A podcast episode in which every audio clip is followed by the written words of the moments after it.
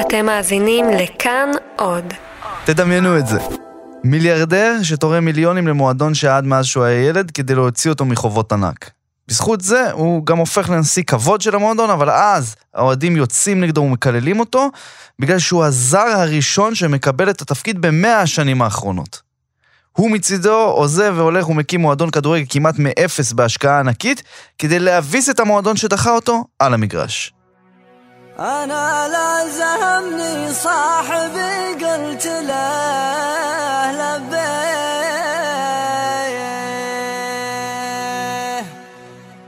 ולכל הבלגן הזה נכנסים יחסים פנימיים של המזרח התיכון, פוליטיקה, כסף, השפעה ומעמד. תשמע, טורקי אל-שייך זה באמת, אני חושב, אחד האנשים הכי מסקרנים שיש פה באזור. יש מאוד קפריזי שמאוד, גם הייתי אומר, מאוד אוהב את עצמו. لن نمضي مع لاعب في النادي الأهلي. ده حتى اللاعب اللي باعوه لنادي الاتحاد انا مش فاكر اسمه دلوقتي الباك لما عرفت الباك الشمال مش مالهم כמו חלק מסרט. ברוכים הבאים לליגה המצרית, עונת אלפיים שמונה עשרה תשע עשרה, ולאחד מסיפורי הכדורגל הכי מוטרפים שתשמעו השנה. אני אורי לוי ואתם על שער, הסקט הכדורגל של כאן ובבא גול.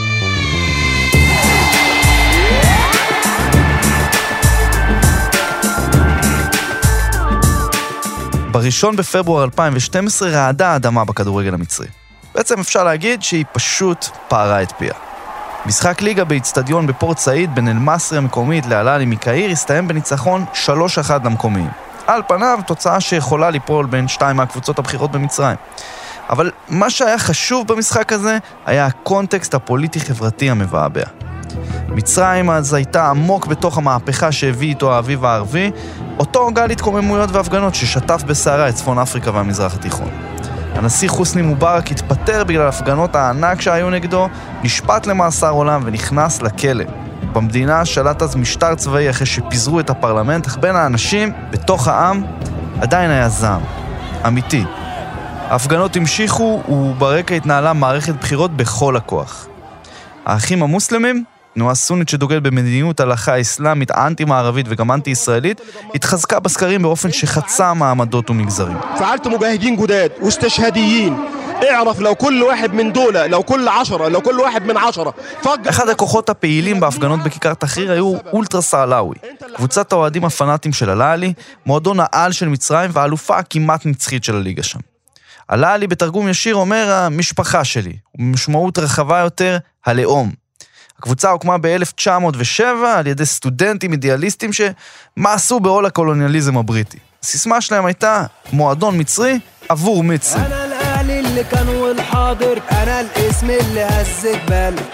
בשביל אותם סטודנטים שרוב הזמן היו עסוקים בהפגנות, פעולות צדקה ויוזמות חברתיות, הכדורגל היה משהו לעשות בשעות הפנאי, אבל גם משהו סמלי. ככה נולדה הקבוצה הגדולה ביותר בכדורגל המצרי.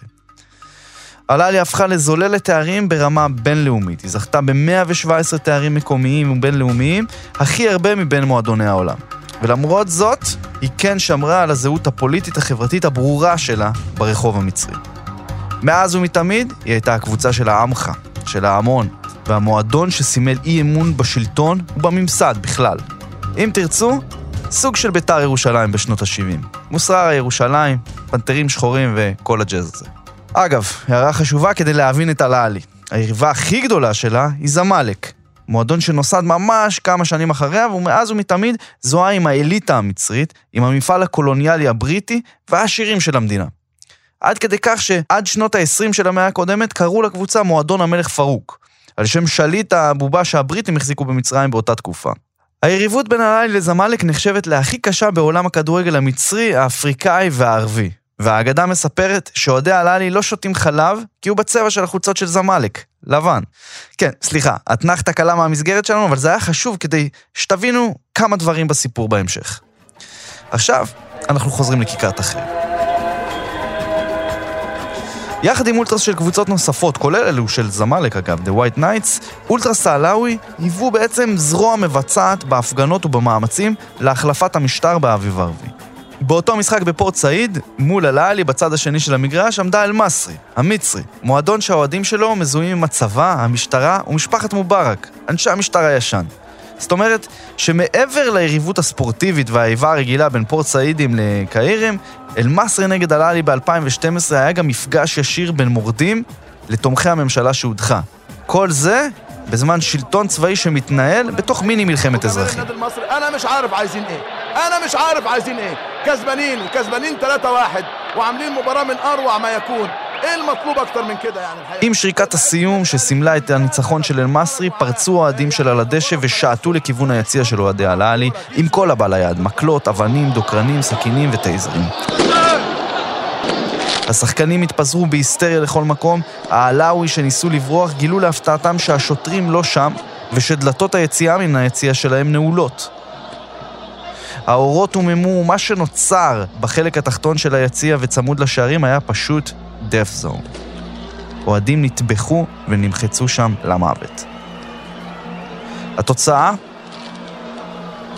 שבעים וארבעה הרוגים ומעל ל-חמש מאות פצועים. עשרות גופות הגיעו לדשא. חלק משחקני אל-אהלי ניסו לבצע החייאה באוהדים ביציע, ליד השער ובחדר ההלבשה. התמונות הציגו כאוס מטורף. כל האירוע הזה עבר בשידור ישיר בטלוויזיה, והיה ברור לכולם שמה שקורה הוא הרבה יותר מהידרדרות אלימה של משחק כדורגל. אז וגם היום לסיפור הזה, כמעט לכל סיפור במצרים אגב, ובכלל בכדורגל הערבי, יש מספר גרסאות. סיפור המסגרת הוא כמו שתיארתי לכם הרגע. אוהדי אל-מסרי שכאמור מזוהים עם השלטון הישן, ואוהדי אל-אהלי שכאמור מזוהים עם המהפכה, הלכו מכות והעניינים קצת יצאו מכלל שליטה. כדורגל מצרי אחרי הכל, לא? אז זהו, שלא בדיוק. כי הסברה השנייה, שהיא גם הנפוצה יותר, טוענת למעורבות ישירה של הצבא והמשטרה, שתכננו את הפרעות בתיאום עם אוהדי אל-מסרי, ואפילו סייעו להם כסמויים בתוך הקהל. לפי הגרסה הזאת, הם עשו זאת נגד האלאווי כדי לנקום בהם על החלק שלהם בנפילת מובארק ובקאוס שאליו הגיעה מצרים. הגרסה השלישית והספקולטיבית ביותר מבין השלוש, אבל גם הדי פופולרית, חשוב להגיד, כן? היא שמתכנני האירוע היו בכלל מקרב האחים המוסלמים עצמם, ששאפו לזעזע את העם ששקע בהלך רוח מהפכני, לקעקע את התדמית של תומכי מובארק בזיכרון הקולקטיבי החברתי, ולהשיג כוח פוליטי ולגיטימציה ציבורית, כדי להבטיח שהמשטר הישן לא יחזור, מה שבאמת קרה בבחירות הבאות.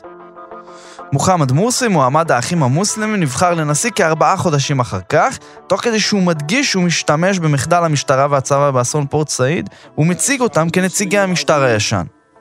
عاشت مصر في الأيام الماضية أوقاتا حرجة. הראשון בפברואר הפך להיות יום אבל עממי במצרים, שמתקיימות בו אזכרות והפגנות ענק, שמביעים בהן אי אמון חריף בשלטון. בעקבות האסון הזה, הכדורגל במצרים הופסק ליותר משנה, הוקפאו העברות שחקנים בין מועדונים, ושגרת כדורגל מקצועני פשוט חדלה מלהתקיים. למרות כל זה, אל-אהלי המשיכה להתחרות בליגת האלופות האפריקאית באותה שנה.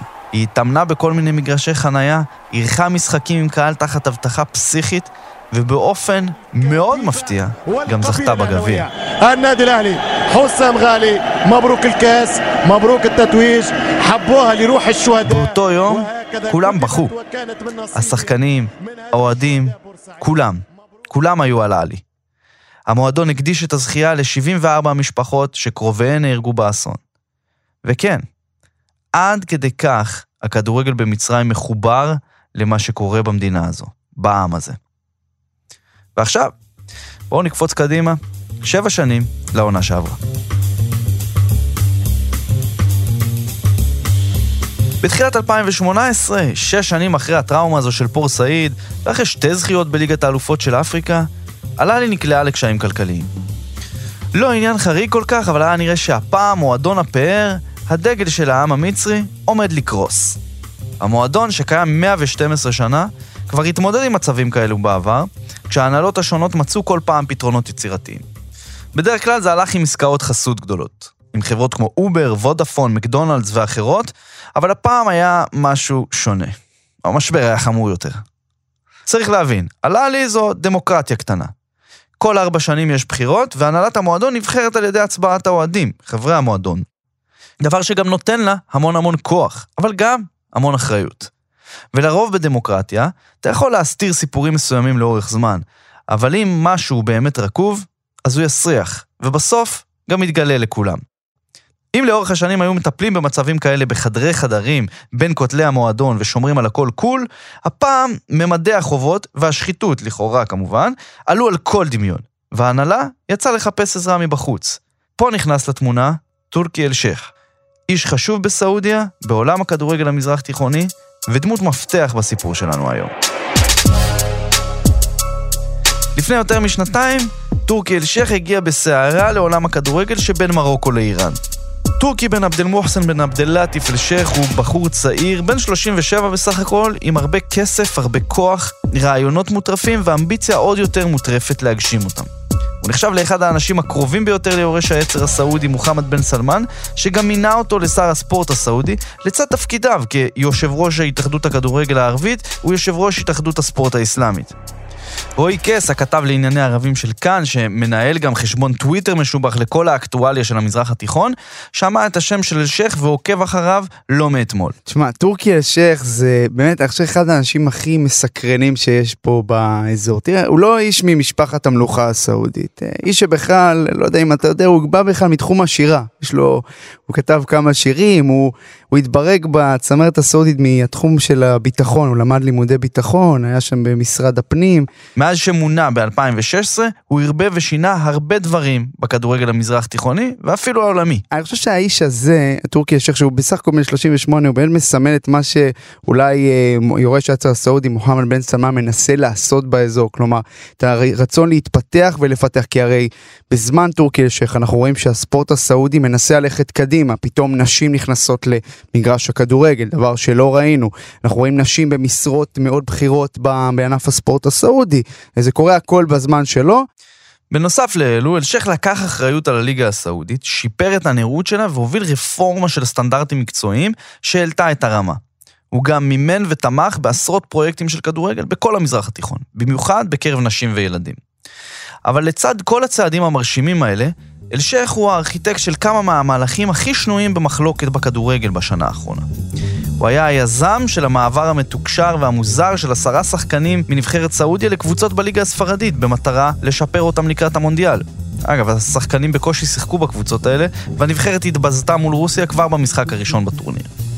הוא גם דחף את מקורבו, חוליו בלדיבייסו, מאמן בוליביאני די כושל למשרת האימון של נבחרת פלסטין, תוך כדי שהוא מתערב בפן המקצועי בנבחרת של מדינה אחרת, ומביא לפיתוריו של מאמן מקומי מצוין, שהביא את הפלסטינים לשיא המקצועי שלהם, מקום שבעים ושלוש בעולם. אם זה לא מספיק, הוא שכנע את נשיא פיפה, ג'אן אינפנטינו, לתת לכווית להריח את גביע המפרץ חודש בלבד אחרי שהמדינה חזרה מהשעיה בת שנתיים מהארגון, בשל שחיתות ומעורבות ממשלתית בכדורגל. בקיצור, אם צריך לשים אותו באיזושהי מסגרת, אל-שייך הוא טיפוס, איך אומרים, אמביוולנטי.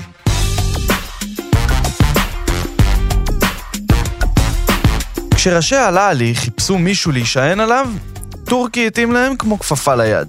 מקרה קלאסי של נזקקים ועשיר.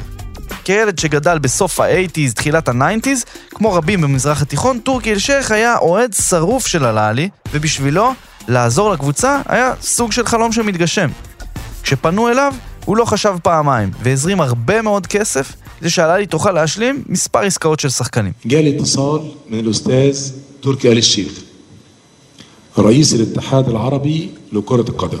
לפי מקורות בתוך המועדון, אל-שייך התנה את התרומה שלו במינוי לנשיא הכבוד של הקבוצה, ובאל-אהלי, שהיו חייבים את הכסף, הסכימו. כך הפך אל-שייך לנשיא הסעודי הראשון בתולדות אל-אהלי, והזר הראשון להחזיק בתפקיד, מאז נוסד המועדון על ידי סטודנטים מצרים, כמו שסיפרתי לכם בהתחלה. כדי להבין את המשמעות של מינוי אל-שייך לנשיא של סמל מצרי כמו אל-אהלי, צריך להבין את היחסים בין מצרים לסעודיה. זה בהחלט רומן, אבל זה רומן שיש בו קנאה. עד לא מזמן, ממש עד תחילת העשור, מצרים הייתה המנהיגה הבלתי מעורערת של המדינות הסוניות בעולם הערבי, ונחשבה לאחת המדינות החזקות במזרח התיכון. אום אל-דוניה קראו לה, האמא של העולם. מאז האביב הערבי, נפילתו של הנשיא חוסני מובארק, מלחמת האזרחים ועליית הסיסי לשלטון, מצרים איבדה את מעמדה כמדינה הסונית החזקה והמשפיעה ביותר באזור לסעודיה. מצד אחד אנחנו רואים סעודיה, מצרים, מדינות, שתי מדינות סוניות, שיש להן אינטרסים משותפים באזור, איראן. מצד שני, תחשוב על זה ככה. מצרים מדינה עם מאה מיליון בני אדם, המדינה הכי גדולה, מזרח תיכון, יש לה הרבה מאוד כבוד, הרבה מאוד יוקרה. באה סעודיה שמנסה בשנים האחרונות, היא תחת בן סלמן, לנסות ולהניג את העולם הערבי, ולפעמים זה מתנגש. בשנים האחרונות מצרים נשענת על התמיכה הסעודית בפרויקטים ותחומים שונים, בעיקר כלכלית. בצורה קצת מעוותת יש כאלה שאומרים שסעודיה היא למעשה תעודת הביטוח להישרדותה של מצרים באקלים הנוכחי באזור.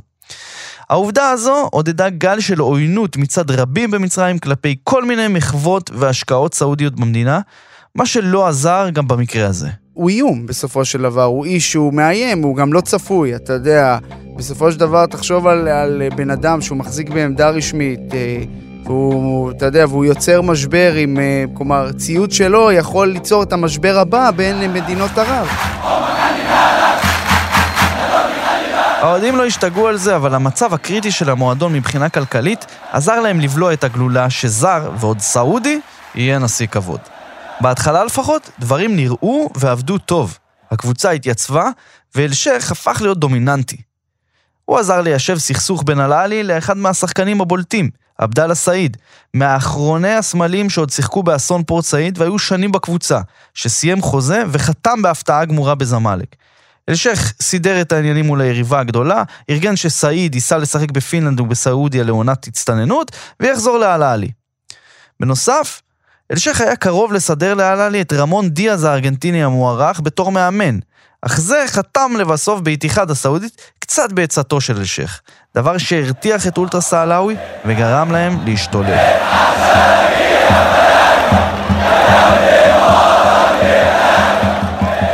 העובדה שדיאז ברח להם גרמה להם להרגיש שאל-שייח לא רציני, ושהמניעים שלו הם לא באמת טובת המועדון, אלא רצון להתפרסם ולחזק את התדמית שלו.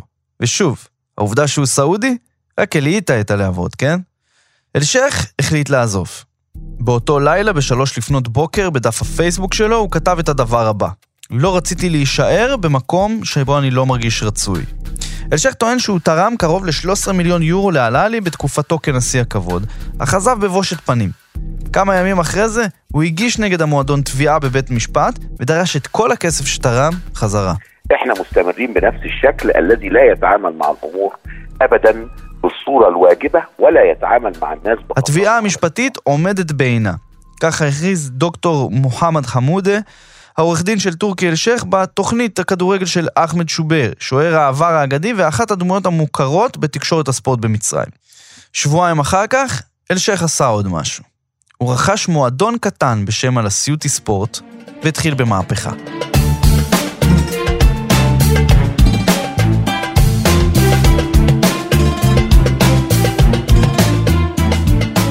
אל-Assiouty Sport הוא מועדון שהוקם בבני סואף בשנת אלפיים ושמונה, ואת רוב שנותיו הוא העביר בליגה השנייה.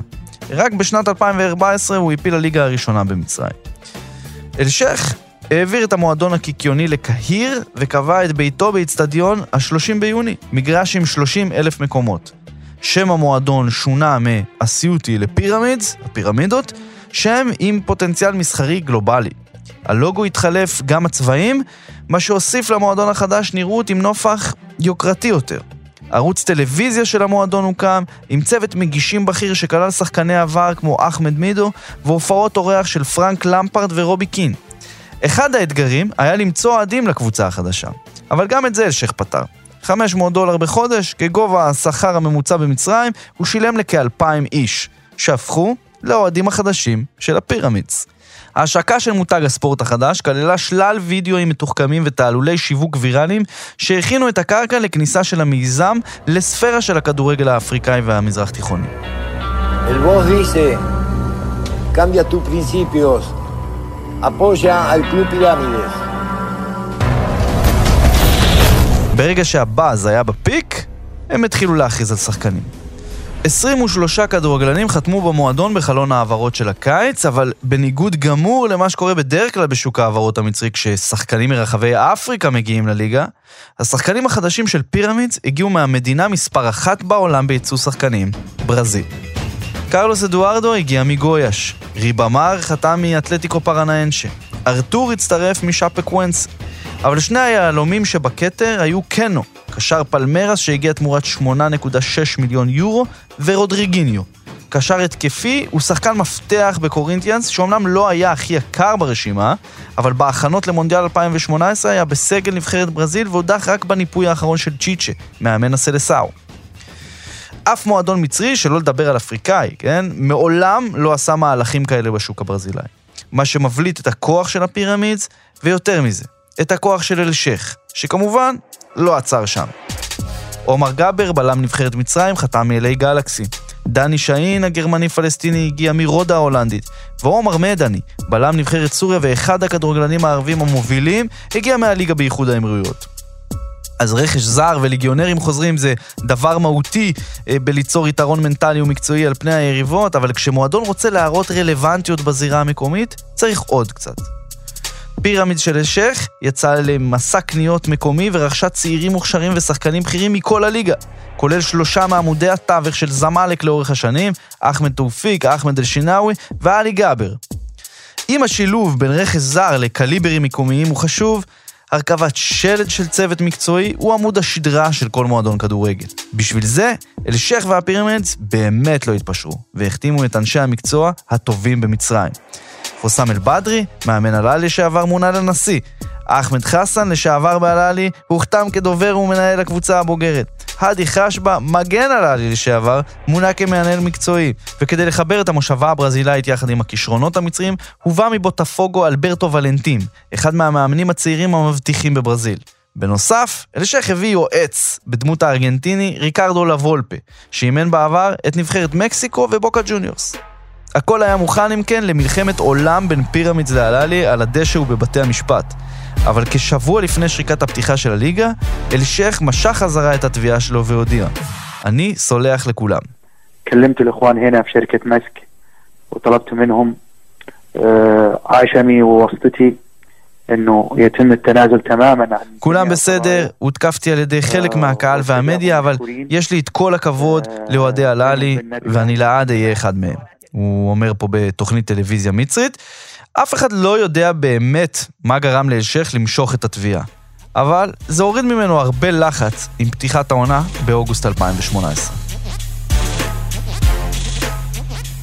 אז למרות התחלה חיובית לעונה עם הפסד אחד בתשעה משחקים, אל-שייך לא היה מרוצה מהכדורגל שפירמידס הציגה.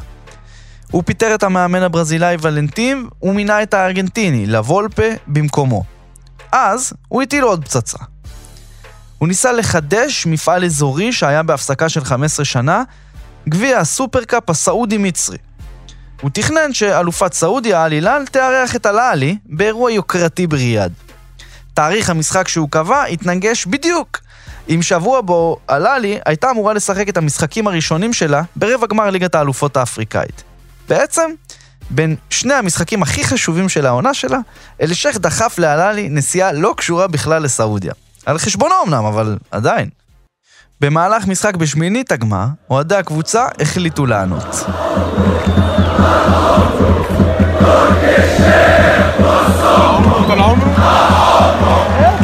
העלאוי שרו נגד אל-שייך והעבירו שליגת האלופות הרבה יותר חשובה להם מהסופר קאפ הסעודי מצרי הזה.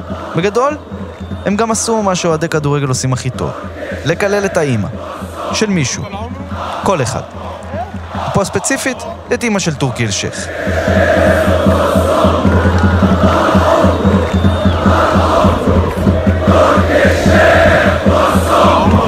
ומצידו, לקח את זה קשה מאוד. בשידור חי בערוץ הטלוויזיה של הפירמידס, המגיש הודיע כי אל-שייך עוזב את כל עסקיו במצרים ומפסיק להשקיע בספורט במדינה. לפי הפרסום, אל-שייך החליט לסגת לצמיתות מהמפעל החדש שלו. למרות ההחלטה, אל-שייך הבטיח לכבד את כל החוזים של כל השחקנים, הצוות המקצועי וגם הצוות של הערוץ.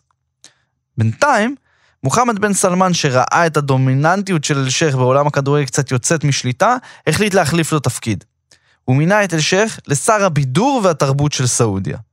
נגמרה המסיבה? תנחשו שוב. גם עכשיו, אחרי שהוא כבר לא יושב ראש רשות הספורט, הוא עדיין שם. אז למרות כל ההצהרות, אל-שייך נשאר, והוא עדיין הבעלים של הפירמידס. וכמו שכבר למדתם להכיר את האיש, ואז הוא הספיק לעשות מספר מהלכים מרחיקי לכת במועדון. הוא פיטר את ריקרדו לבולפה והחתים את חוסם חסן, החלוץ האגדי לשעבר שנבחרת מצרים שבדיוק התפטר מתפקידו באל-מסרי. הסופרקאפ הסעודי-מצרי התקיים בסופו של דבר, אבל לא עם אל-אהלי, אלא עם זמלק, היריבה הגדולה שהשתתפה במקומה. המשחק נגמר, איך לא, בניצחון של האלופה הסעודית. בחלון העברות של ינואר, אל-שייך שוב השתולל. חצי מהברזילאים שוחררו, ובמקומם הגיעו שחקנים אחרים. הפרואני בנבנטה הגיע משרלרואה תמורת שישה מיליון יורו, ועומר חריבין הסורי, שחקן השנה באסיה אלפיים שבע עשרה, הגיע מעל הלל, תמורת סכום לא ידוע. בנוסף, אל-שייך החל בפיזור מלח שיטתי על הפצעים של אל-אהלי. הוא החתים בפירמידס את עבדאללה סעיד, אותו סמל של אל-אהלי מאסון פורט סעיד, זה שהיה מסוכסך עם המועדון וכמעט עזב לזמלק, אך נסע לצינון בחול בזכות טורקי עצמו. משחק הבכורה של סעיד היה לא אחר מאשר משחק הליגה הראשון בין פירמידס לאל-אהלי. המשחק, שהיה אולי התאריך הכי חשוב בקלנדר של אל-שייך, הסתיים בניצחון שתיים אחת של הפרויקט שלו, כשעבדאללה סעיד, הוא ולא אחר, סיים עם בישול ושער ניצחון שקידם את פירמידס לכיוון המקום הראשון. חתר גדן!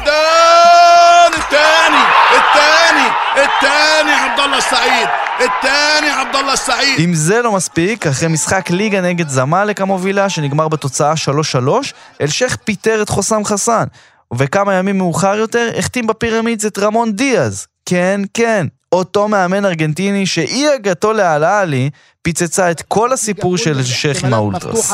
כן, גול!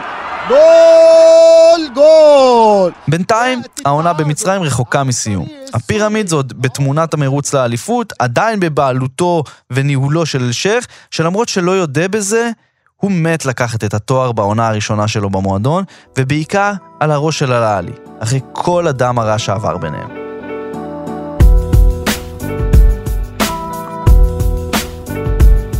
גאווה, פוליטיקה אזורית, תדמית, השפעה, כסף וכדורגל מתערבבים יחד, מה שהופך סצנת הכדורגל במצרים לאחת האינטנסיביות, המסובכות והמסקרנות ביותר בעולם.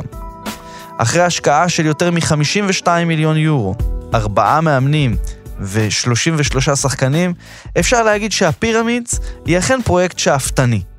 אבל הסיפור שמאחוריו שופך אור על הדרך בה פועל ומתנהל הכדורגל המצרי והמזרח תיכוני. תשמע, החזון של מוחמד בן סלמן, תראה, הוא הגדיר את זה שהוא רוצה לראות את אירופה החדשה, ככה הוא רואה את זה, זה ב- בשתי מילים. אבל בגדול אני חושב שמה שהוא רוצה לראות, זה באמת את סעודיה ובכלל את המזרח התיכון מצליח להתנהל בעצמו מבחינה, מבחינה עצמאית, כלכלית, מבחינה של פחות תלות בנפט, כלומר שזה באמת היה הדבר שהחזיק את סעודיה ואת מדינות המפרץ במשך שנים, מתוך חשיבה שסעודיה אין לה מספיק תעשיות מקומיות, מתוך חשיבה שהשוק, השוק העבודה הוא לא סעודי מספיק, מתוך חשיבה של לנסות גם להראות למערב איזושהי תדמית אחרת שמנותקת מהתדמית השמרנית הקיצונית של אה, סעודיה, ולכן זה כולל פרויקטים גרנדיוזיים כמו שאנחנו אה, רואים אה, לא אחת שמוחמד בן סלמן מודיע עליהם,